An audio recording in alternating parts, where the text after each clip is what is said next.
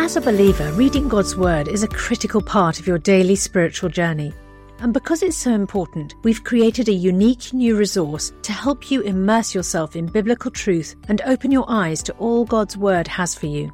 It's a free PDF download called The Word One to One that takes you on a guided journey through John chapter 1. With biblical text and short commentary, each page provides insights that will strengthen your faith in an easy to read guided format. There's truly no other resource like this. Download your free PDF copy today at premierinsight.org forward slash resources. That's premierinsight.org forward slash resources.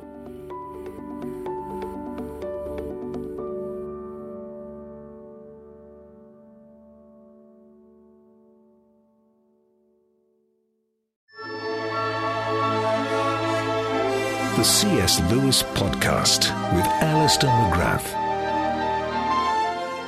You are listening to a special episode of the C.S. Lewis podcast with Professor Alister McGrath. I'm Ruth Jackson, and over the first series, Alister and I will be looking at some of Lewis's thoughts around significant topics such as the meaning of life, suffering, and the hope of heaven.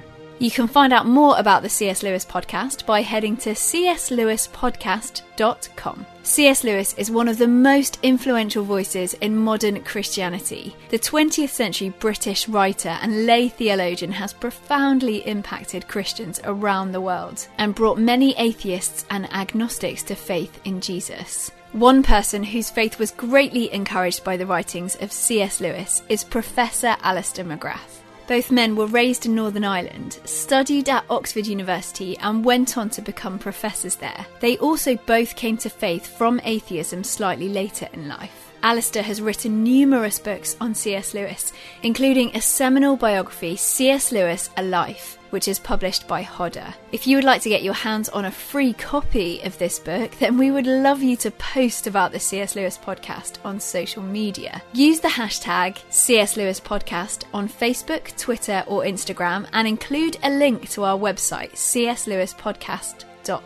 If you enjoy this podcast, please don't forget to like, rate, and subscribe on whatever podcast platform you use. And obviously, the more you share about the podcast, the more likely you are to win one of Professor Alister McGrath's books. On today's episode, we are sharing part of a live stream that we recorded with Alister during one of the coronavirus lockdowns here in the UK. The host of Unbelievable, Justin Brierley, and his wife Lucy joined me for a live Q&A with Alister McGrath. In addition to audience questions, we also asked him about his new memoir, Through a Glass Darkly. This programme was originally broadcast on Unbelievable in October 2020, and I'll include a link in the podcast notes if you want to listen back to the whole Q&A.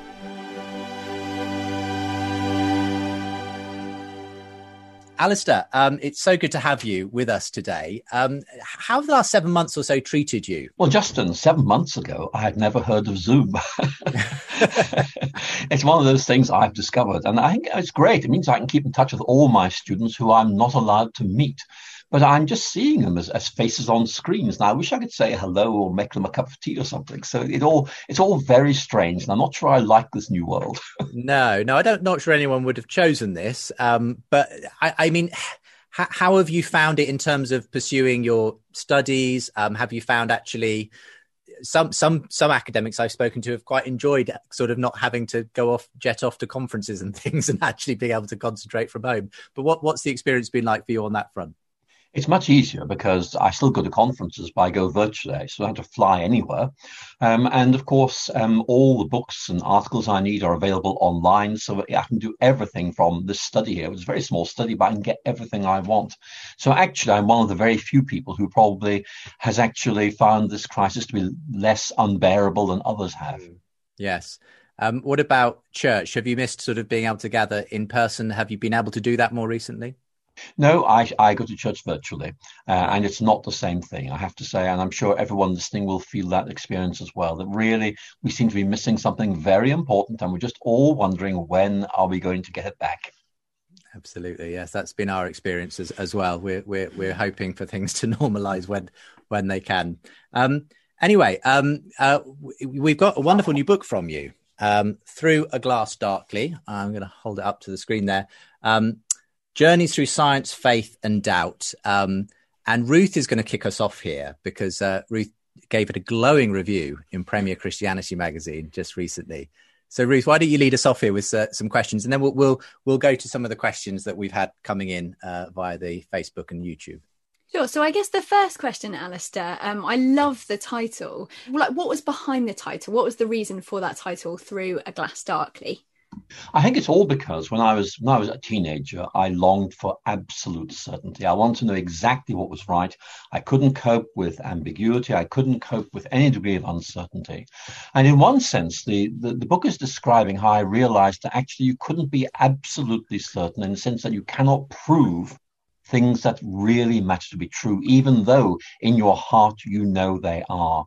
And so, through a glass darkly, of course, is from Paul's letter to the first letter to Corinthians, chapter 13. It's very much this idea that here on earth, we, we kind of see things a bit fuzzily. But one day we will see them as they really are. But actually, we can learn to live with that. We do not need to be able to prove our core beliefs. We can trust they are right and get on with the business of Christian living and it's kind of a, a, memoir isn't it? You you talk about your own experience and obviously you bring in science and religion and theology and all sorts of things but um, in some ways it's probably the most in depth that I've got to read about you, about your story. And so I suppose one of the questions lots of people have been asking me, um, and I know a little bit more just from having read the book, but was your conversion one definitive moment, or were there lots of little points along the way that sort of gradually led you from atheism towards theism? I think there were there were points. There were a series of points. For example, I began to think, um, you know, I'm very critical of religious people. I ask them to prove there's a God, and they can't. But actually, if they were to turn back to me and say, Alister, can you prove there is no God? Well, the answer would be no. And, and nobody happily asked me that question. But there are a series of things like that, which, if you like, um, made me realize that atheism was not as intellectually secure as I would have liked it. So I began as an atheist, became a Christian. I think there were probably several points along the road. It wasn't as if there was a sudden blinding flash and that was it. It was much more a growing realization atheism just doesn't work. And this thing called Christianity, which I haven't really understood, actually, it seems to be really rather exciting and actually it might work. And was there anything in particular that you found compelling about the Christian faith or compelling about God? Was there anything that really drew you to Christianity? I'm, I'm an academic, so this won't surprise you. I mean, for me, Christianity's ability to make sense of things. That to me was really important. I hadn't realized that. Um, and it was only when some people um, told me about that and when I started to read C.S. Lewis, I suddenly saw this and thought, this is so important. Now, of course, that's only one of Christianity's multiple aspects. It, it, it, does so much more than that.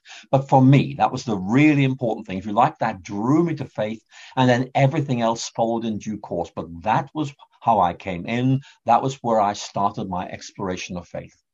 And you mentioned C.S. Lewis there, and obviously you've written quite a lot about C.S. Lewis, lots of which are on the shelf behind me. Um, was was there something in particular about C.S. Lewis that drew you to his writing? You know, was there something that really jumped out at you that really helped you on your journey? Well, you mustn't laugh, but um, what happened was this. Um, I just become a Christian. I was asking my Christian friends all these difficult questions, like, why do you believe in the Trinity? Uh, and they, they got fed up. And one of them, in exasperation, said, Alister, why don't you read C.S. Lewis? And I had yet didn't really recognize the name. I, I knew C.S. Lewis had written a book about lions or something. Um, but I, so anyway, I went and um, bought one of these books shortly after my conversion and started to read it. And, and it, it was as if someone had turned the light on, as if something had clicked. And I suddenly realized, hey, this makes sense. And this guy is good. He writes well, but the ideas are great. And you know, nearly 50 years later, I'm still reading him, still getting a lot out of him. He really, he's, you keep going back to him because there's so much there to discover. And do you think it's partly the kind of intellectual credibility of what he's saying, but also his appeal to the imagination? I think there are three things. First of all, he, he really knows what he's talking about. He writes extremely well. That's another thing to say. But you're right, he also avoids this very dull, simple appeal to reason. I mean, I value that, but there's more to it than that. And what Lewis helps us to, to, to, to realize is that actually Christianity gives us a new vision of reality. It excites us. It enables us to, to picture Christianity in our minds. And for a lot of people, that's really important. And Lewis, I think, brings that out so much more clearly than many. And obviously, along your journey, people had answers for some of the questions that you had, and you, and you, began to see that there were rationality to things that you maybe didn't think so before. But you do say in the book, and I completely agree with you, that actually we need to learn to live with a level of uncertainty. So I guess acknowledging that there are going to be some unanswered questions. I suppose that's all well and good theoretically, but how do we practically live with those unanswered questions in our life? I think it's reassuring. I think that's the point I want to make that, in mm. effect, um, what we have to do is whether you're an atheist or a Christian, whether you're talking about religious or political or ethical views, the things in life that really matter, we cannot prove absolutely to be right. I can prove to you that two and two make four, but frankly, it's not going to make any difference to anyone but things that really matter we can't prove. And actually, I was an atheist who, who doubted. I think that's a very important point. People think doubt is specific to Christianity. It's not. Everyone's in the same boat here. We Christians are just honest about it. I think that's a very important point to make. And once you see that, actually you stop you stop worrying about it. You realize this is just the way things are. The really big things are just too big for us to uh, get our heads around. And so we can learn to live with a degree of uncertainty, but that does not mean we're doubting. It just means that we know these things are so important, so massive that we cannot actually hope to prove they are right.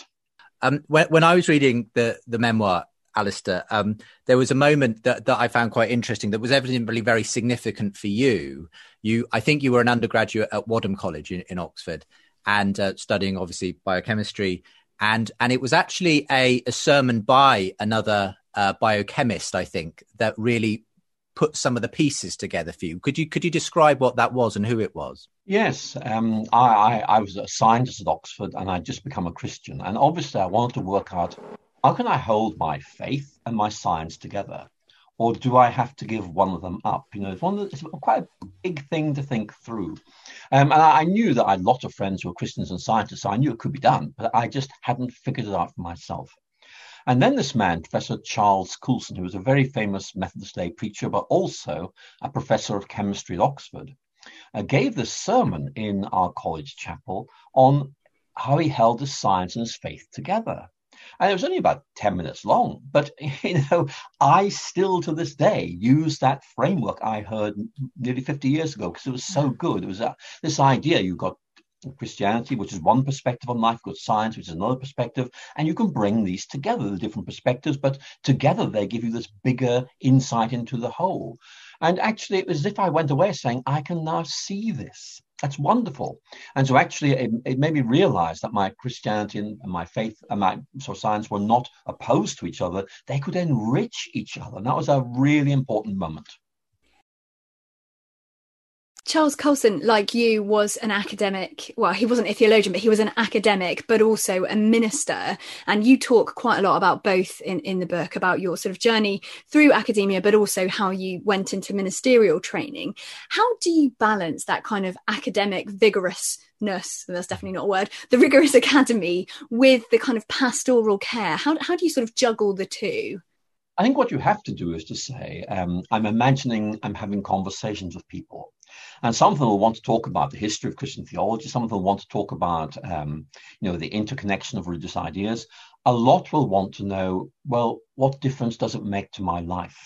And therefore, what I need to do is be able to answer that question. If Christ hmm. is indeed God, what difference does that make? If um, if I understand sin properly, how does that help me understand myself and how I deal with the various problems Facing. So, if you like, I'm trying all the time to identify the richness of the Christian faith and relate that to different audiences. Well, why don't we start with some of the questions that are starting to come in? We've got we've got a great deal coming in, and, and some of them I'm sure will um, be related to the book um, as well as we as we go along. Luce, you've got one here, I think. Yes, I mean it really follows quite nicely on from from that conversation. Um, Andy Hunt asked on the Unbelievable YouTube page. He says, "How did someone with a mind like Lewis?" Live humbly as a churchgoer with attitudes and ideas that he must have disagreed with. Andy, that is a really good question because we know Lewis struggled with that. Lewis struggled, I think, with two things. One of them was fame. He, he when um, he became so well known, in the late 1940s, Lewis actually really almost found it impossible to cope with being a celebrity. And he didn't know what to do with it. And eventually he found a way of dealing with it. But it really involved saying, look, I'm not really very good. I just seem to have struck it lucky. Um, I'm not going to get too um, too uh, too um, excited about myself. I think that was a very important point. But I think also um, Lewis was very much aware that he seemed to have been given a gift. And actually, gifts are given in order to be used. And Lewis very much had this idea that he really needed to try and um, serve people. So you have this very, very clear rejection of any celebrity culture on Lewis's part. I think is very interesting. We've got a question here um, from from a Justin, actually, uh, Justin Dickerson, um, and really this relates to, to, what you were saying earlier, which is uh, this fact you had to come to terms with the fact you can't have necessarily a, a logical proof for God or Christianity. Um, because Justin says, I'm an agnostic and I like to look at both Christianity and atheism. So my question is, what evidence can you provide for the existence for God? And what evidence is there for the resurrection of Jesus Christ? And I suppose my question on top of that is, even with evidence, how how if you like, where does that actually get us in terms of you know, do, does it mean we've got some cast iron, if you like, theory that, that, that can never be questioned? Because I suspect we're never going to get that in in this realm, are we? No, we're not. I think the thing to realize about evidence is that evidence is not one unambiguous thing. It's always lots of clues. Um, going back to Lewis, he talks about uh, various things as clues to the meaning of the universe. And the point he's making is there are lots of things, and you have to figure out what is the best way of making sense of these overall, because they could be taken to point in different directions. For example, if you look at the gospel accounts of the resurrection, some people are saying, well, the body of Christ was stolen. And, you know, the, that, that might be one way of looking at it. Of course, there's a better way of looking at it. And so what I think you need to do is to say that if you're a scientist, you'll recognize immediately that we're talking about what's called inference to the best explanation. And that means, in effect, recognizing that there can be several ways of understanding some, but nevertheless, one is simpler, one's more elegant, one actually holds things together better. So I think that's the very important thing. What's the evidence of the existence of God? Well, for me, it's that we are able to make so much sense of things. Actually, this really is about um, some sort of resonance between the way we think and the way the world is. And of course, if you're a Christian, that resonates so strongly with the idea of humanity bearing God's image and understanding a creation that God has made. But it's not a knockdown thing. It's a, it's a realization, actually, this makes more sense than anyone else, and exploring it, opening it up, and realizing just how much light it casts on things. I, I was going to say, Alister, you, you very kindly wrote the foreword to my to my book, which was sort of my my case for faith a few years ago and and looking at Justin's question there, saying he likes to look at both Christianity and atheism. That's always been the, the drum that I've banged, which is you do need to look at both. Actually, it's not that Christianity has all of the burden of evidence and proof on itself, but atheists need to make an account for the way they see the world. And, and I see it, what you're going to be doing in the end is asking which makes best sense of reality. And and I guess from your perspective, you see that Christianity answers more questions than than a nat- naturalistic sort of atheistic account does. I think that that's, that's certainly the way I think, and it's the way I found to work very, very well in my own life.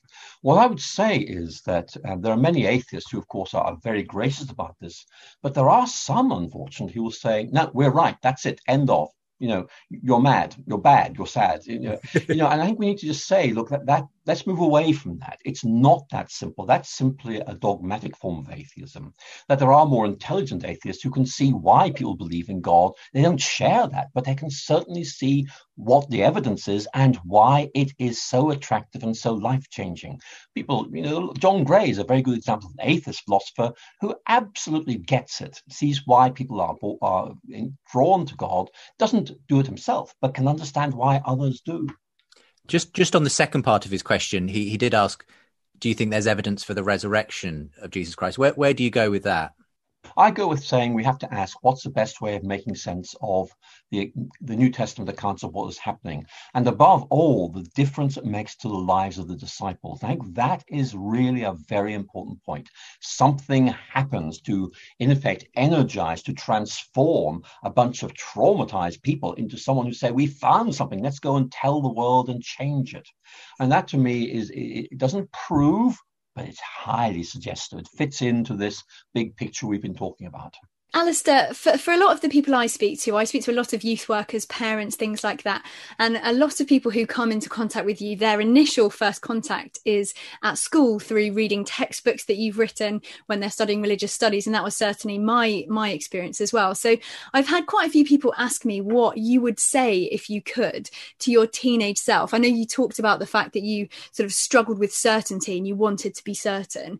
Um, but is there anything in particular you would go back and say to your teenage self? If you could now? I think there is, and, the danger is I'm going to sound very condescending, but um, you know, my teenage self, I'm sure, would forgive me. um, I think there, there, are two things I'd want to say. One is that um, when I was a teenager, I felt that um, that believing in God was what Sigmund Freud calls a wish fulfillment. You want this to be the case because you need it to be the case. In other words, religion was just made up because you couldn't cope with life. It was an invention. What I would now say to my teenage self is look, everyone does this. That actually atheism, in one sense, is a desire there will be no God, so we can do what we like. We're completely autonomous. And interestingly, many atheist philosophers will explicitly say that their desire that there should be no God precedes the arguments they develop to show that. That's one thing I'd want to say. The other thing which I think I, I, would say very, very clearly to my teenage self is that things are a bit more complicated than you thought. And one of the reasons I was drawn to atheism was because it was so simple. No God, end of discussion. But you know, by closing that question down, you have to open up so many others. And I think one of the things I, would want to say is that um, as you get older, it becomes much easier to cope with complexity, with uncertainty, with ambiguity. And you begin to realize life makes a lot more sense when you do that. So that's something I don't think I was ready to hear when I was 16 or 17 years old how do you explain to Muslims, other believers, and, and in fact even some Christians, that we have one God and not three? Especially as you know, we read in Scripture that Jesus in heaven will sit at the right hand of God the Father. Well, you know, when I was an atheist, the Trinity was one of the reasons why I was an atheist because it makes no sense. It's bad celestial mathematics, um, and I just I said, "What is this nonsense? It makes no sense at all. It's rubbish." And then uh, I began to realize what this was all about. So I'll tell you what it's all about and then answer the question. It's all about realizing that, that God is so amazing, so massive that actually we cannot do justice we've got to try and weave together the enormously rich biblical witness to God as creator, redeemer, sustainer, as present at creation, as there in Christ redeeming the world, and present through the Spirit now. All of these things are true. And what you've got to do is make sure you hold all of these together and don't lose anything. And the Trinity is really an attempt to hold the whole thing together and say, this is the Christian vision of God. It is so hard to compartmentalize it, so hard to take it in, but then do you expect the human mind to take in something as rich as God?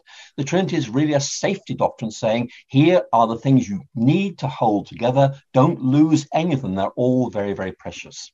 So to Muslims, no, Christians don't believe in three gods. They believe in a wonderful single God, but a God of immense richness, which means we are forced to, in effect, talk about him using these different ways of thinking. So it's not about um, you know breaking God down into little bits. It's it is saying let us do all we can to hold this massive vision of God together. And in fact, that's why Christians worship because there's this wonderful vision of God which actually overwhelms us and makes us think that maybe since we can't really understand this properly, we can at least worship this God. So for me, it's really very exciting indeed. The mm. danger is always that we reduce God to, to a manageable concept, to something we can take in. And in many ways, what God try and do is say we need rather to try and expand our minds to take in God fully. And if we can't do that, then at least let's say, here are the essential things we need to say about God, and we can't lose sight of any of them. Maybe simpler to lose one or two of them, but it's not the Christian God we're talking about anymore. Thank you for listening to this special episode of the C.S. Lewis podcast with Professor Alister McGrath. I'm Ruth Jackson, and if you enjoyed this podcast, then please don't forget to like, rate, and subscribe on whatever podcast platform you use. You've been listening to an extract from a live stream that we recorded with Alister during one of the coronavirus lockdowns here in the UK. The programme was originally broadcast on Unbelievable in October 2020, and I'll include a link in the podcast notes if you want to listen back to the whole Q&A. If you would like to get your hands on a free copy of one of Alister's books about C.S. Lewis, then we would love you to post about this new C.S. Lewis podcast on social media. Use the hashtag CS Lewis Podcast on Facebook, Twitter, or Instagram and include a link to our website, cslewispodcast.com. Over this first series of the C.S. Lewis podcast, Alister and I will be looking at some of Lewis's thoughts around significant topics such as education, suffering, and the hope of heaven. Next week, we'll focus on Lewis's thoughts around apologetics.